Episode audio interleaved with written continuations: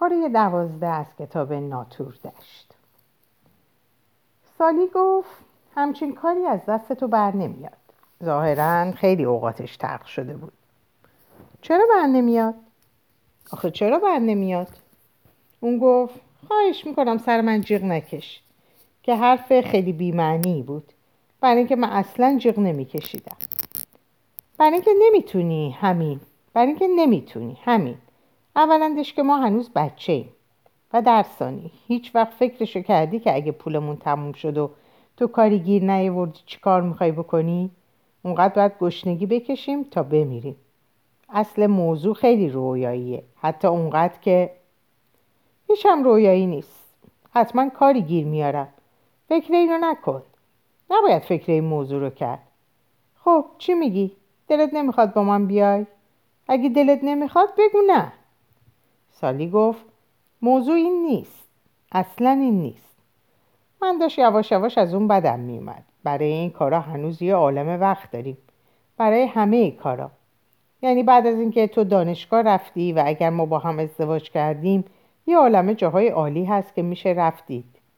تو تازه من گفتم نه نیست. هیچ هم یه عالم جاهای عالی نیست و از کاملا عوض میشه. دوباره داشتم دلتنگ و قصدار می‌شدم. اون گفت چی میگی؟ من که صداتو نمیشنوم.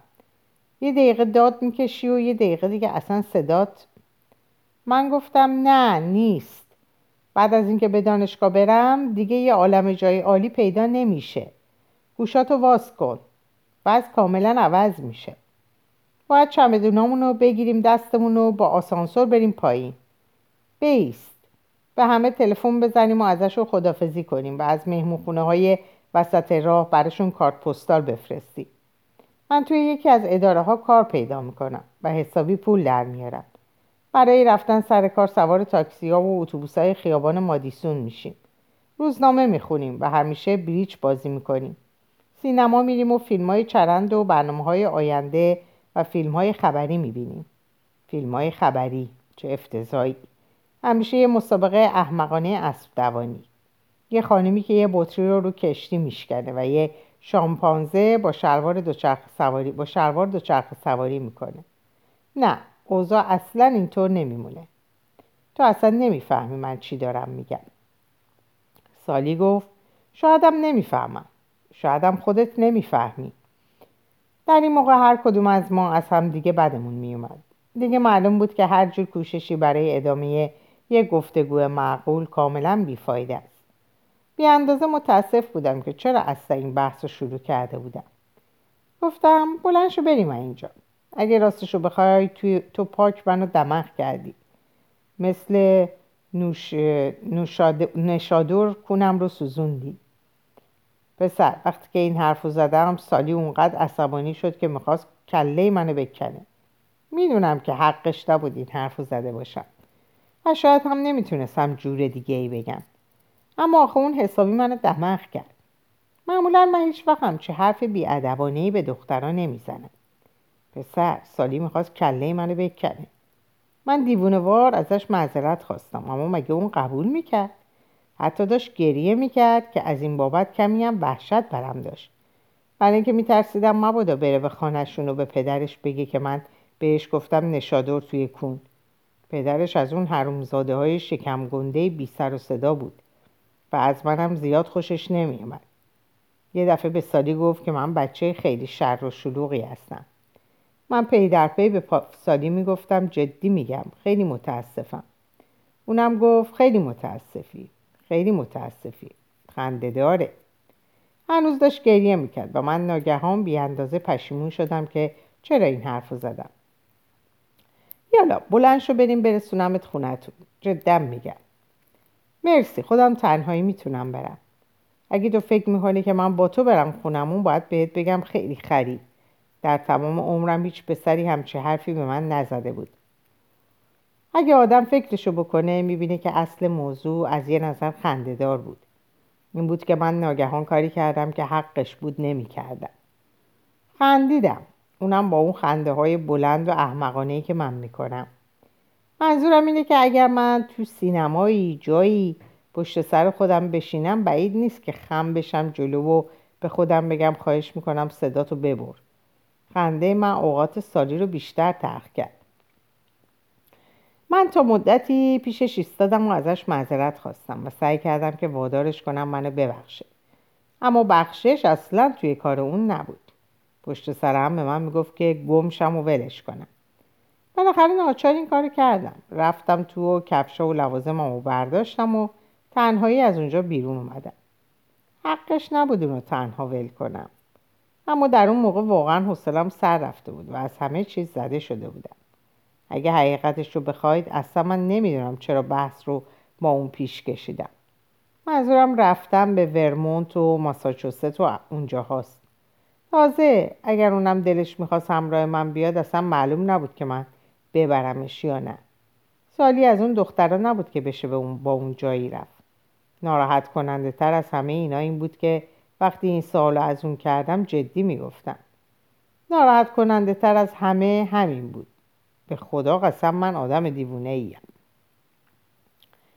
موقعی که از زمین اسکی در اومدم احساس کردم گرسنم این بود که رفتم به یه مغازه اغذیه فروشی و یه ساندویچ پنیر و یه لیوان شیر مالتدار خوردم و بعد رفتم به یه که تلفن عمومی فکر کردم بهتره یه دفعه دیگه هم به جین تلفن بزنم و ببینم که آیا تا حالا به خونهشون اومده یا نه منظورم اینه که تمام شب وقت من آزاد بود و فکر کردم که بهتره به اون تلفن بزنم و ببینم که اگر تا حالا به خونهشون اومده ببرمش جایی برای رقص یا تفریح دیگه ای.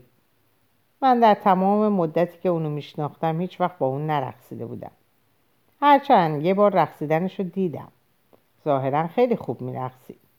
مجلس رقصی به مناسبت روز چهارم ژوئیه در باشگاه در باشگاه برپا بود.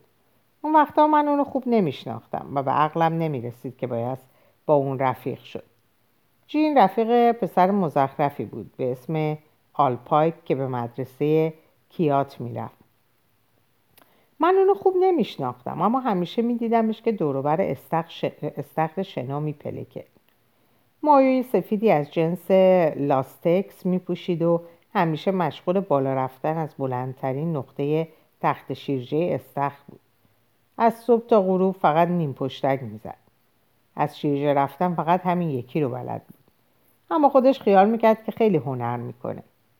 بدنی داشت پر از ازوله و کله پوک.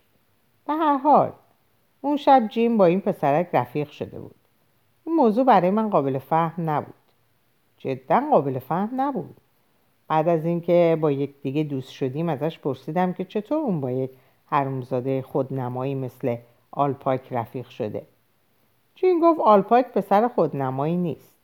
گفت اون دچار عقده حقارت شده.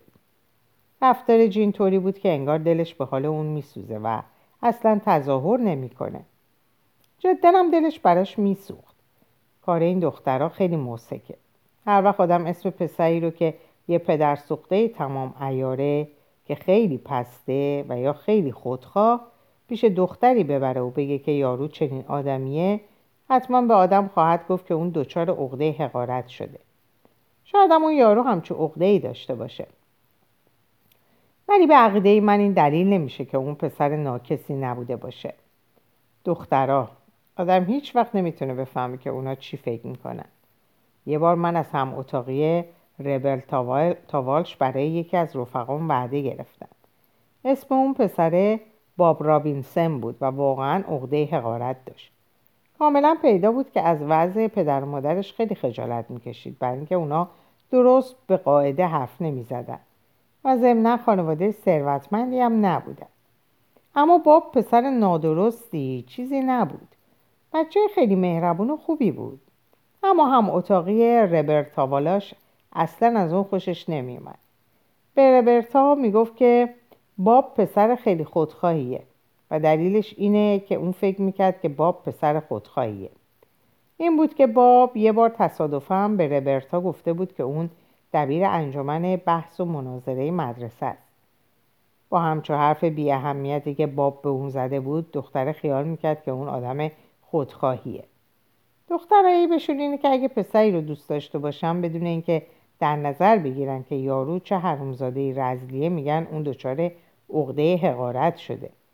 و اگر دوستش نداشته باشن بی اون که در نظر بگیرن که اون چه پسر مهربون و خوبیه و یا اینکه دچار چه عقده حقارت وحشتناکیه میگن اون آدم خودخواهیه. حتی دخترای فهمیدم همینطورن. در هر حال من دوباره به جین تلفن زدم اما کسی جواب نداد. این بود که مجبور شدم قطع کنم. بعد مجبور شدم به دفترچه آدرسم نگاه کنم ببینم برای شب چه کسی رو میشه گیر آورد. بدبختی اینجاست که توی دفترچه آدرس من فقط اسم سه نفر هست. جین و مردی به اسم آقای آنتولینی که توی مدرسه الکترون هیلز معلمم بود و شماره تلفن اداره پدرم. من همیشه فراموش می‌کنم که اسم اشخاص رو توی اون بنویسم. از این جهت کاری که بالاخره کردم این بود که به کارول لیوس تلفن زدم و بعد از اینکه از مدرسه ووتون در اومدم کارول از اونجا فارغ تحصیل شد. اون تقریبا سه سال از من بزرگتر بود و من ازش زیاد خوشم نمیومد اما اون پسرهای باهوش بود. توی امتحان بهرهوشی مدرسه ووتون از همه بیشتر نمره آورد. و من فکر می‌کردم که ممکنه مایل باشه در جایی با هم شام بخوریم و گفتگوی نسبتا متین و معقولی بکنیم. کارول بعضی اوقات حرفای خیلی جالب و پخته ای می‌زد. این بود که بهش تلفن کردم. اون به دانشگاه کلمبیا می‌رفت اما خونهشون در خیابون 65 بود. من می‌دونستم که اون موقع خونهشونه.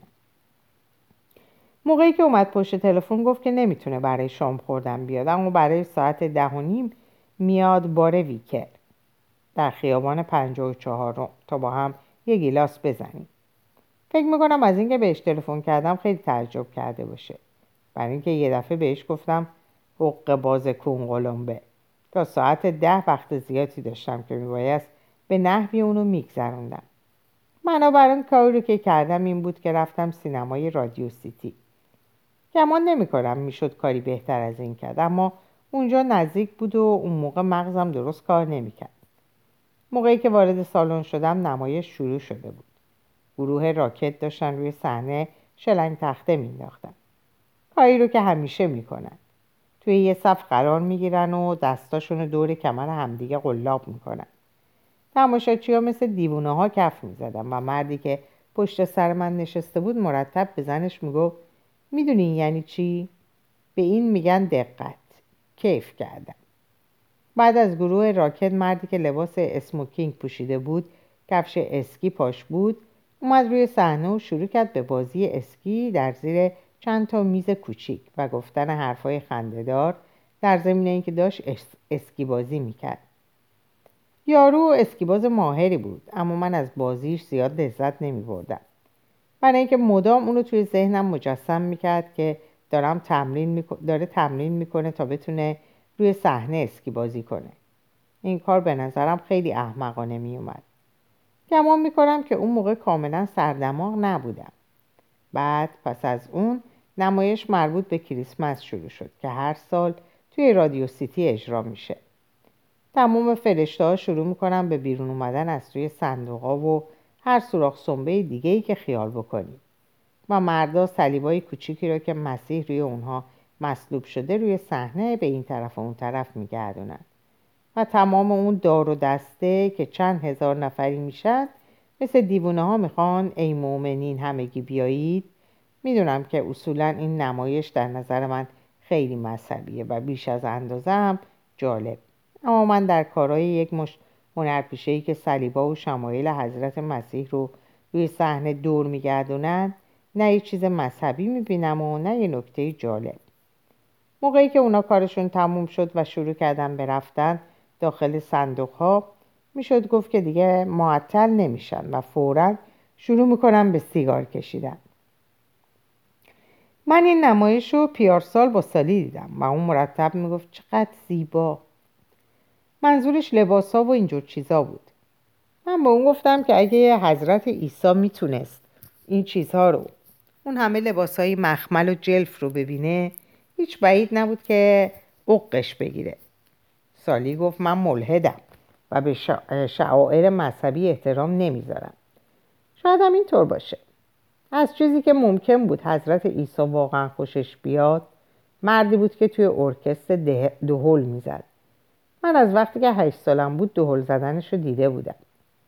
من و آلی هر وقت که همراه پدر و مادرمون بودیم صندلیامون رو برمی داشتیم می جلوتر تا بتونیم اونو ببینیم. اون بهترین دهل زنیه که من تا حالا دیدم. از اول تا آخر آهنگ فقط یکی دو بار نوبتش میشه که بمبی بکوبه روی دهل ولی اون موقع هم که کاری نداره و دهل نمی‌زنه هیچ وقت دلخور به نظر نمی‌رسه. بعد موقعی هم که دهل می‌زنه در حالی که خطوط صورتش حالتی عصبی پیدا می‌کنه با لطف و ملاحت زیاد اونو انجام میده. یه بار موقعی که با پدرمون به واشنگتن رفتیم آلی برای اون کارت پستال فرستاد اما من حتم دارم که اون کارت هیچ وقت به دست اون نرسید. چون ما خوب بلد نبودیم که چطور باید روی پاکت آدرس نوشت. بعد از اینکه نمایش مربوط به کریسمس تموم شد فیلم لعنتی شروع شد. فیلم اونقدر مزخرف بود که نتونستم نگاش کنم. موضوع اون درباره مرد انگلیسی بود به اسم آلک یا همچون چیزی که در جنگ شرکت می‌کنه و حافظش رو توی بیمارستان از دست میده. وقتی که از بیمارستان مرخص میشه اسایی دستش می‌گیره و با پای لنگ میفته توی شهر لندن و خودش رو نمی‌شناسه. اون واقعا یه دوکه اما خودش خبر نداره. بعد دختر مهربون و ساده و خوشقلبی رو می‌بینه که داره سوار اتوبوس میشه. با باد کلاه باد کلاه دختر رو میندازه زمین و مرد رو می‌گیره. بعد سوار اتوبوس میشن و میرن طبقه بالا میشینن. و شروع می‌کنه به حرف زدن درباره چارلز دیکنز. دیکنز نویسنده مورد علاقه هر دوشونه. مرد یه جلد کتاب الیور تویس با خودش داره و دخترم همینطور. از این موضوع استفراغ هم گرفته بود. به هر حال اونا همون دم عاشق هم دیگه میشن. برای اینکه هر دوشون بیاندازه به چارلز دیکنز علاقه مندن و مرد در اداره کردن کار چاپ و انتشار کتاب به دختر کمک می‌کنه. دختر ناشره منتها زیاد دخل نمی‌کنه چون برادرش آدمی دائم الخمر رو پولها رو نفله می‌کنه. اون یعنی برادرش مرد بسیار تون مزاج و بد اخلاقیه برای اینکه سابقا دکتر جراح بوده. ولی حالا دیگه نمی‌تونه عمل کنه چون اعصابش موقع جنگ صدمه دیده و از این جهت مرتب عرق می‌خوره. اما آدم بسیار بامزه و لطیفه گوییه. در هر حال آلک کتابی می و دختر اون رو چاپ می‌کنه و اونها هر دوشون از فروش کتاب پول هنگفتی به جیب می‌زنن. وقتی که همه کارا رو رو به راه کردن که با هم ازدواج بکنن سرکله دختری به اسم مارسیا پیدا میشه. مارسیا پیش از اینکه آلک حافظش رو از دست بده نامزد اون بوده و اون رو موقعی که توی مغازه داره کتاباشو امضا می‌کنه می‌شناسه. دختر به آلک میگه که اون در واقع دوکه. اما اون حرف دختر رو باور نمی‌کنه و حاضر نمیشه همراه دختر به دیدن مادر و قوم خیشاش بره. آلک مادری داره که از دو چشم کوره اما اون یکی دختر همون دختر ساده و مهربون وادارش می‌کنه که بره. اون دختریه بسیار با شخصیت و بلند نظر. بنابراین مرد میره. اما بازم حافظش سر جاش نمیاد. حتی موقعی که سگش دیل به سر و پای اون میپره و مادرش روی سر و صورتش دست می‌کشه و خرس کوچیک و, کوچیک و پشمالویی رو که جز اسباب بازی های بچگی اون بوده برش میاره بازم خاطرات گذشتهش به یادش نمیاد. اما بعد یه روز توپ کریکت چند تا بچه ای که توی زمین چمن دارن کریکت بازی می‌کنن به سرش می‌خوره. اون وقت یک باره خاطرات گذشتش به یادش میاد و به خونش رو میره و پیشانی مادرش رو میبوسه. بعد دوباره میشه یه دوک حسابی و تمام خاطرات مربوط به اون دختر ساده رو که بونگاه چاپ و نشر داره به کلی فراموش می‌کنه. ممکن بود من بقیه داستان رو براتون بگم اما میترسم مبادا اوقم بگیره. خیال نکنی که من این داستان خراب کردم. آخه مگه چی داشت که من خرابش کنم؟ به هر حال فیلم با ازدواج آلک و دختر ساده پایان میابه و برادر دختر که دائم الخمره از بیماری اعصاب شفا پیدا می‌کنه و چشمای مادر آلک رو عمل می‌کنه تا دوباره بیناشه. و بعد برادر دائم الخمر و مارسیا عاشق همدیگه میشن. فیلم اونجا تموم میشه که همشون دور یه میز بزرگ غذاخوری نشستن و دارن قاه قاه میخندن. برای اینکه دیل با یه گله از طوله هاش میاد توی اتاق. همه خیال می‌کردن که اون سگ نر یا همچو چیزیه. اون چه من می‌تونم بگم اینه که اگه دلتون نمی‌خواد بالا بیارید و سراپای خودتون گند بزنید مبادا به دیدن این فیلم برید. یه چیز که حسابی کفرم و در آورده بود این بود که خانمی پهلوی من نشسته بود که از اول تا آخر فیلم گریه می‌کرد. هر که فیلم مزهکتر و قلابی تر می‌شد اونم بیشتر گریه می‌کرد. آدم خیال می‌کرد که اون از این جهت گریه می‌کرد که زن خیلی خوشقلب و دلرحمیه ولی من درست پهلوی دست اون نشسته بودم و دیدم که اون همچی زنی نیست. بچه کوچیکی رو با خودش آورده بود که داشت به خودش میپیچید و احتیاج داشت بره دستشویی. اما زن اون رو نمی‌برد لاینقدر به بچه می‌گفت که ساکت بشی معدب باش. اون خانوم به همون اندازه خوشقلب و دلرحم بود که یه گرگ درنده. شما چنین اشخاصی رو که برای چیزهای مزخرف و قلابی توی فیلم خونگریه می‌کنن در نظر بگیرید و ببینید که از هر ده نفر نه نفرشون آدمای پست و بدجنسی هستن. شوخی نمی‌کنم بعد از اینکه فیلم تموم شد شروع کردم به رفتن به طرف بار ویکه جایی که قرار بود کارول لیوس رو ببینم. و در ضمن اینکه داشتم راه می‌رفتم درباره جنگ فکر می‌کردم. فیلم های جنگی همیشه باعث میشه که من راجع به جنگ فکر کنم. گمان نمی کنم اگه قرار بود من به جنگ برم می‌تونستم اونو تحمل کنم. جدا نمی‌تونستم. اونا اگه آدم رو ببرم بیرون و تیربارونی چیزی بکنن زیاد بد نیست. اما آدم رو مجبور می‌کنن که مدت خیلی زیادی توی ارتش بمونه. عیب کارم اینجاست. برادرم دیبه چهار سال تمام توی ارتش بود. در جنگ هم شرکت کرد. در روز حمله در اروپا پیاده شد. اما من جدا فکر می‌کنم که اون از ارتش بیش از جنگ متنفره. من موقع واقعا بچه بودم اما یادم میاد که هر وقت برای مرخصی به خونه میومد تنها کاری که می‌کرد این بود که روی تخت خواب دراز بکشه. همین. حتی به اتاق نشیمنم نمیومد مگر گاه گذاری بعدها موقعی که رفت به ماورای بهار و در جنگ شرکت کرد هیچ وقت زخمی چیزی نشد. تنها کاری که میبایست انجام می‌داد این بود که چند تا ژنرال نرخه رو با کامانکار یا اتومبیل فرماندهی از صبح تا غروب به این طرف و اون طرف ببره. یه بار به من عالی گفت که اگه مجبور می‌شد کسی رو با تیر بزنه سرش نمی‌شد به کدوم سمت تیر خالی کنه. می‌گفت ارتش پر از آدمایی که در پدر سوختگی دست کمی از نازی ها ندارن. یادم میاد که یه وقت عالی از اون پرسید که آیا برای اون بهتر نشد که در جنگ شرکت کرد چون اون نویسنده است و جنگ خیلی چیزها به اون یاد داده که می‌تونه درباره اونا بنویسه. اون عالی رو وادار کرد که بره دستکش بیسبالش رو بیاره و بعد از اون پرسید که بهترین شاعر زمان چه کسیه؟ رابرت, رابرت بروکه یا ایمیلی دینکسن؟ آلی گفت امیلی دینکسن. من خودم به شخص راجع به این موضوع چندان اطلاعی ندارم چون از شعر زیاد خوشم نمیاد. اما خوب می‌دونم که اگه مجبور می‌شدم توی ارتش باشم و همیشه با یه مش جونورایی از قبیل آکلی و استرادلیس رو مولیس زندگی بکنم و با اونها توی یک صف برم حتم دارم دیوونه می شدم. یه وقت من در حدود یه هفته توی پیشاهنگی پسرا بودم و حتی نتونستم تحمل اینو بکنم که به پشت گردن کسی که جلوی من بود نگاه بکنم به خدا قسم اگه جنگ دیگه ای اتفاق بیفته بهتره که منو ببرم بیرون و جلوی جوخه آتیش بکارن من ابدا اعتراض نمی کنم. از یه چیز دیبه که خیلی شکارم اینه که بی اندازه از جنگ نفرت داره و با این حال تابستون گذشته منو مجبور کرد که کتاب ودا با اسلحه رو بخونم. میگو ودا با اسلحه کتاب معرکه ایه.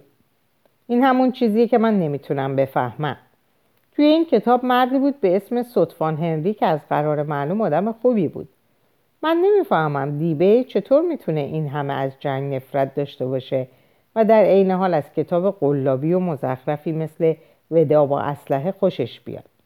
منظورم اینه که نمی‌فهمم دیبه چطور می‌تونه از کتابی قلابی و مزخرفی مثل ودا با اسلحه خوشش بیاد و در عین حال به کتابی هم که رینگ لاردنر نوشته علاقه من باشه. و یا به کتاب گتسبی بزرگ که دیبه مردشه. موقعی که این حرف رو به دیبی زدم اوقاتش تلخ شد و گفت که من هنوز بچم که بتونم این چیزا رو بفهمم. اما من گمان نمی کنم اینطور باشه. به اون گفتم که از رینگ لارتنر و گتس گتسبی بزرگ خوشم میاد. واقعا هم خوشم میومد. مرده گتسبی بزرگ بودم. گتسبی دایی بابا. از این کیف کردم. در هر حال من خیلی خوشحالم که بمب اتم اختراع شد. اگه جنگ دیگه اتفاق بیفته قصد دارم عد بشینم روی کله بمب اتم. جدا داوطلبم به خدا قسم این کار خواهم کرد. در اینجا به پایان این پاره می‌رسم. اوقات خوب و خوشی داشته باشیم و به خدا میسپارمتون. خدا نگهدار.